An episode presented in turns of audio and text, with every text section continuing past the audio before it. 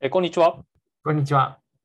外食ここだけ談義です。このポッドキャストでは外食業界に従事した2人、私、敵とひろしさんがここだけしか聞けない外食業界の裏側、最新情報はもちろん、ニュースでは書かれていない本当のところを語り合う番組です。今回のテーマはこちら、芋騒動の真相に迫るです。えー2022年、えー始まりまして、あのーまあ、年末あったマクドナルドの芋騒動について今日喋ろうと思ってるんですけど、はいあの外食ここだけ談義、なんと YouTube 始めました。ありがとうございます。ありがとうございます。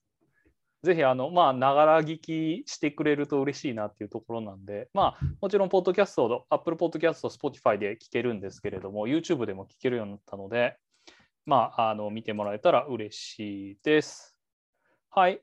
えーじゃあ、今回は、まあ、芋騒動っていうところなんですけれども、まあ、芋騒動って何ぞやっていう、まあ、米騒動じゃないんだけど、芋騒動っていうのは何なんですかっていうところなんですけれども、あのまあ、年末、21年の年末に、マクドナルドがあー M と L サイズの販売を休止してたんですね。2週間ぐらいでしたっけそうですね。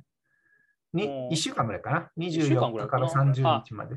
そうです。2週間、20 20 12月24日から12月30日まで、全国2900店舗で販売されている、えーポテト ML サイズを中止したと。うん S だけだったんですよね。そああ、これ辛いっすよねポ。ポテト好きなんですけど、あの、だからクーポンとかでも L サイズのクーポンなかったんですよね。う。なるほど。うん。そう。あれ辛かったな。あれ、なんかポテトもしゃもしゃしながらビール飲むの好きなんですけど、好まあ、そういう使われ方もしてますよね。きやったのにな、あれできねえなと思いながら。だからちょっと、うん、我慢してたんですけど、まあ無事12月の31日から再開はしたんですけれども、まあそもそもなんで、えー芋がなくなったんですかっていうところなんですよね。うん、こそうでれすなんでね。なくなったんですか、これ。コンテナの滞留という、まあ、物流のトラブルが、はい。実はまあ、あの芋だけじゃないんだけど、世界中で起こってるんですよね、今。うん、そうですね。よくなんかニュースで聞きますもんね。そうん。う。で、まあ、その煽りを食って、芋芋が入ってこないと。で、なんか、これ、あの、日経新聞にも載ってたんですけど、11月下旬、2021年の11月下旬にカナダ・バンクーバーをこう近郊で起きた水害の影響っていうのも、なんかその、コンテナが滞留したっていうのにも、まあ、一個一役買ってたというか、それも原因みたいですね。なるほど。で、まあ、あの、世界中の11月頃から、あの、原油高うんっていうのもあっうて、んうんうん船便にしろ航空便にしろ、どっちも燃料高っていう意味で、あの、働かないという、動かないというようなことがあったりうんしましたね。ね。うん、いやー、困った。で、これ、だから12月、要は2021年の12月に緊急措置として航空便で輸送したって書いてあるんですけど、でもそれって運べる量は限られるし、まあ、コンテナの方が大量に運べるじゃないですか。うん。うん、で、空港便なんかでやると、これ、コスト上がりますよね。コストもバカ上がりだと思いますね、これは。ねえ、これやばいよね。うん、年数、年十数万トンの輸入を賄いきれないか。うん、まあそうでしょうね。うん、だからこれでコストが上がるけど、やっぱりでもそれでもまあポテト売らざるを得ないっていう、こう難しいところっすよね。難しいところですね。利益圧迫する全部よ止めなかったんだな。まあ、マクドナルドで言うと、バリューセット自体はもともとポテト選ぶか、ナゲット選ぶかみたいなな。代わりがね、用意できてたけど、うん。うん。まあ、みんなポテトファンは多いから、どうしてもし用意したしなきゃってなったんでしょうね。まあねうん。で、ここれ、れまあは時期がね、い。クリスマスの年末でまあ、ものすごく売れる時期ですから。ね、冬休み入ってね、売れる時そ期うにポテトがねえってなると大変ですもんね。うん。うんあでもそう考えると、やっぱ、よく用意したよね、逆に。あ、そうですね。さすが、うんさすがマッさすがクマってクいうとドナこルドろはありますね。で、これ実は、マックだけじゃないんですよね。芋がねえっていうところ。びっくりドンキー、はい。デニーズ、ガスト、はい。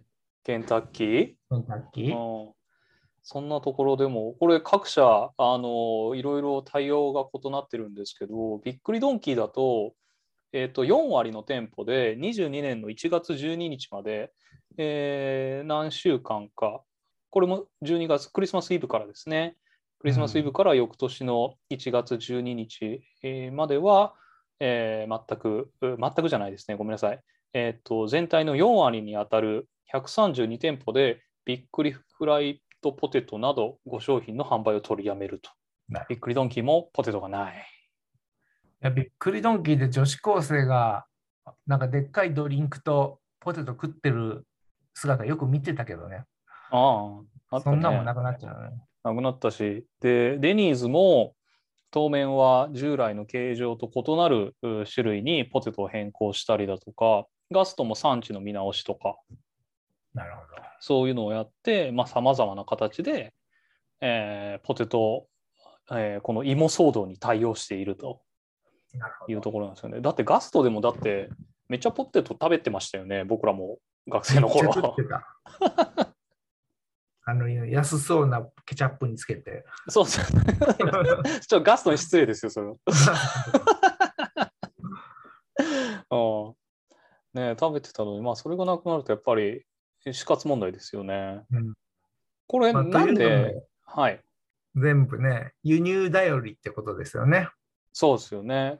フライドポテトの7割はアメリカから輸入されてるってことなんですけど、これなんでアメリカから輸入してるんですか関税が撤廃されたんだよね。21年4月から。はいはいはいはい。うんなんで、まあ、輸入に頼った方がいいよね。いや輸入に頼っても安いよねっていうところが一つと、うん。えっと、国内で調達しにくいんですよね。ああ、はいはいはい。うん、え、日本で作れないんですか作れないというか、まあ、あの大きい、大きい芋を使ってるみたいなんですけど、フライドポテトって。はいははいそ。の日本では、まあ、男爵芋よりもとかだとちっちゃいんでしょうね。フライドポテトにするには。うん男爵芋よりも大きい芋を使ってるんですね。そうそうそうそうん、ラセットバーパンク、うん、って言われる芋らしいですね。う。なるほど。これでも、なんか北海道でも試して作ったみたいなんですけど、なんか気候が合わないとか、そもそも安すぎて商売にならないっつって、なんかもうダメみたいですね、それも。まあ、北海道でやったとしても、まあ、本当に大量に作らないと合わないんでしょうか、日本じゃ価格が。そうだね、だから本当になんかうアメリカのバカでかい広大な土地そうでそうそう山盛りポテト取ってようやく採算合うみたいな、そんな感じなんでしょうね。うん、日本でできたらいいのにね。そうですね。でもまあ日本でも、 あとなんだ、でもこれ、マックでこれ、ちょっとこれ新聞記事読むまで僕も知らなかったんですけど、14年、2014年にもポテトが ML 一部一部販売中止になってたんですね。なるほど。えー知らんかった。これもだから米、あのアメリカの港でストライキかな労使交渉の長期化による物流停滞っていうのが原因だったみたいな、まあストライキかなんかあったんでしょうね。まあ、アメリカでストライキを受けると、本気でこういうことが、ね、起きちゃうっていう、日本じゃ考えられないですもんね。日本で大規模ストライキってないでしょ。ってなんか昔ありましたよねでもなんか電車止まるとかさああ、本当に銀行開かないとかさ昔は。最近なんかそういうのもないの最日近本どう人もそんなのないおとなしくなったねうん。うん、だからもうちょっと賃金安いんだけどね。いやそうそうそうそうそう そうもうちょっと頑張ってねなんかうんゴールデンウィークにねなんかあ5月1日でしたっけうんうんうん、目でああメーデーとかのニュースもあんま聞かないですもんね最近聞かない、聞かない。もっと頑張れよ もっと賃金上げろよそうそう、春闘とかおとなしくなっちゃって。ね。悲しいですな。まあでもなかなか芋騒動、なかなかもうちょっと収束しそうにないですね、これ。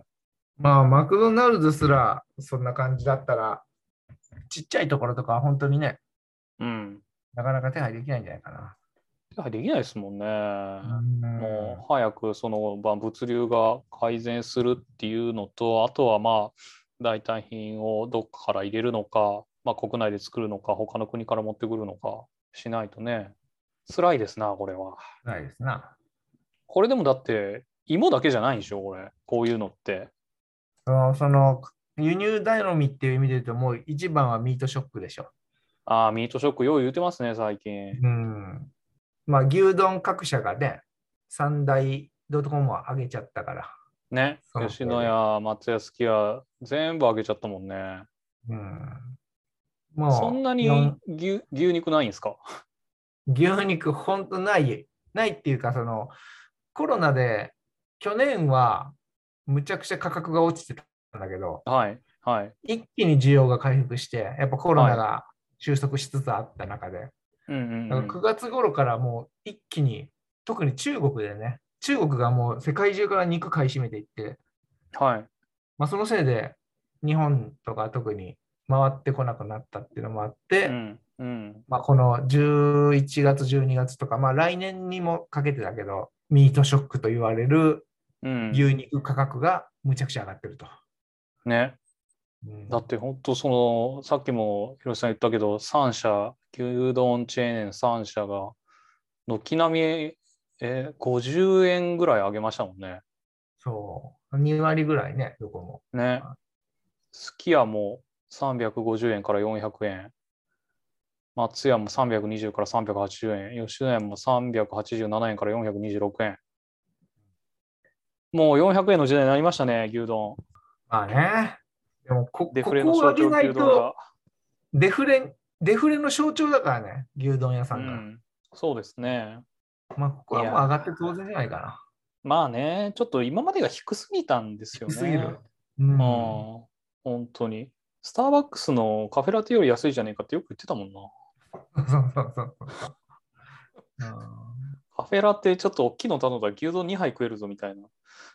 そう そう。フラペチーノ1杯と牛丼2杯が一緒だから。そうそうそうそうそうそうそうそうそう。なんかよくわかんないですよね。うんまうんあ、こういうところが上がっていって、賃金も上がっていって、うん。で、また物価も上がっていって、はい。これこれを繰り返して収入が上がっていくってことだと思うんだよね。日本のね経済が回っていくっていう。いや、ちゃんとそれそれがまあ正常なあの経済の流れですよね。そうん。あれ外食横断ってそんな政治の話する場所でしたっけ う。 いやこれはでももう本当に外食に携わる人間はみんな思ってるけど、マクドナルドと牛丼屋のせいで外食の価格が上がらないっていうのはもうみんな思ってる。まあ、それはちょっとなきにしもあらずですね。対抗できうなんいんでいんだもんすけどね。ううんん、対抗できない。絶対勝てないもんね。絶対勝てないから。で、彼らはやっぱり、この、まあ、マックにしろ、まあ、牛丼チェーンにしろ、マスで抑えてますもんね。いろんなところにあるし、そうん、だからそこが与えるインパクトっていうのはやっぱり大きいですよね。う。いやだって世の中で多分年間何回そのマックでよくねとか牛丼でよくねって言葉が使われてるかっていう。 すいません、使ってます。使ってると思うよ、使世っのてます。中のサマラリーッマクン。でいいっす。うん、美味しいしね、牛本丼当でいいっに。す。いや、まあそう、味もね、安定してるしね。そう。でもその分一食胃袋奪われてるからね、他社は。まあそうなんですよねう。ん。うん、まあまであ、この牛ミートショックを機に、ちょっと、まあ全部がいい方向に上がっていくといいですけどね。そうですね。これでもそのいわゆるその牛丼屋さんで使われてるのって要はいあの牛肉で言うといわゆるショートプレートって言われるような部位じゃないですか。日本ではね、よくそれが使われてる。他の肉も上がってるんですか。他の肉も上がってる。もう象徴は牛うタン。ん、あ牛タン。牛タンは本当3倍から5倍って言われてましたね、コロナ前。へえうんあそう。仙台大変じゃんじゃあ。仙台大変、仙台大変。で、仙台は生産農家とつながってるところはまだ仕入れれてるけど、でも仙台の牛タンってでもほぼ輸入でしょ、いやいや、まあそういう噂もありますけどうね。ん、って聞いたけどな、違うのかな都市伝説かな、都市伝説の部分もあるんですけど。うん、だから国産の英語の和牛の方が安いっていう現象が起きてるからね、一部うでーは。ん牛肉ね。だって、なんか、焼肉チェーン行って、あの、食べ放題とかでも、なんか、昔タンって言ったら牛タン出てきたけど、ふ今安いタンとかって言ったら豚タン出てきますもんね。そう。タンっていう、タンってだけ書いてるのは豚タンだったりするからね。そうそうそうそうそう。タンと牛タンがあるよね。そう、タンと牛タンがある時代になってるか ら。そうそうそうん、う。いやいや、タンって言ったら牛だろみたいな。そうそうそうそう。思ってたけど、あ、もうタンは今豚なんだみたいなね。そ悲しい。豚の焼肉と牛の焼肉どっち好きですか、ひろしうもう俺はまだ牛の方が好きだけど、さん。うん。でも、あのしゃぶしゃぶになったら豚の方がいい。それはもう年だからですよ。年だから。 そう我々が年だからです。いや、ほら、あの関東と関西の違いがあるじゃないですか。あるある。関東はもうホルあのホルモン屋さんとかって言ったらもう豚ホルじゃないですか。そうそうそうそうん、でもう。西に行関って西はもう牛なんですよ。まだ牛文化が強いよね。いや牛ですよ牛、うん。うんだから僕も東京行くまであの豚のホルモン食べたことなかったです。あうあ、ん、そうだよね。うん。だからスーパーとか行ってもホルモンあの牛肉コーナーのホルモンは関西では牛だし関東では豚みたいなね。そうそう。だから、うんしゃぶしゃぶっていうのも、しゃぶしゃぶと豚しゃぶっていうあ言ーい言われ方してるね。だから、しゃぶしゃぶっていうのはもう牛を指すっていう。はいはいはい。なるほどね。いやー、まあ、年ですから、我々はもう。 美味しいお肉はちょっとね、安いペラペラのお肉はまあまあ食べれるみたいなね、ことになってきましたけど。中いお肉はちょっとでいいって、本当にちょっとでいそいうそう、ちょっとでいい。うん。1、2枚でいいっていう。そうそうそう食べれないからも悲しいな、それ。うん。何の話でしたっけ芋がねえっていう話ですう。芋がねえから、肉がねよ。え芋がねえ、芋がねえ、肉がねえ。輸入頼みにするなると、もうこういうことが起きちゃうと。 そうですねう。んなんか半導体がなくて車作れねえとか、なんかエアコン作れねえとか言ってる割に、実は芋も肉もねえっていうそ。日本何にもねえじゃんっていう。日本はまあ生産国家じゃないからね。輸入に頼る部分が大きいから。うん、悲しいな。でもあれ、芋で言うと、あの、何年前だ ?5、6年前かな。あの、いっぺん北海道が台風の影響で芋取れなくなって、ポテトチップスがなくなるっていう事件がありましたよね。あった。あった。あれも悲しいですね。やっぱ農作物っていうのを安定供給するっていうのがいかに大変かっていうのは分かりますよね。本当そう。うん国内は災害も多いしね。台風とかで。ね。だから我々の小さい頃だってね、米も一時なくなりましたもんね。うん、米不足っつってね。米93年ぐらいそう。タイ米というものが入ってきたもん。大米食べましたよね。 食べた食べた。あの時期ちょっとちょっと食べたよ、やっぱり。食べましたよね。だってないんだもん。食べだたっ食てべた。ないんだから。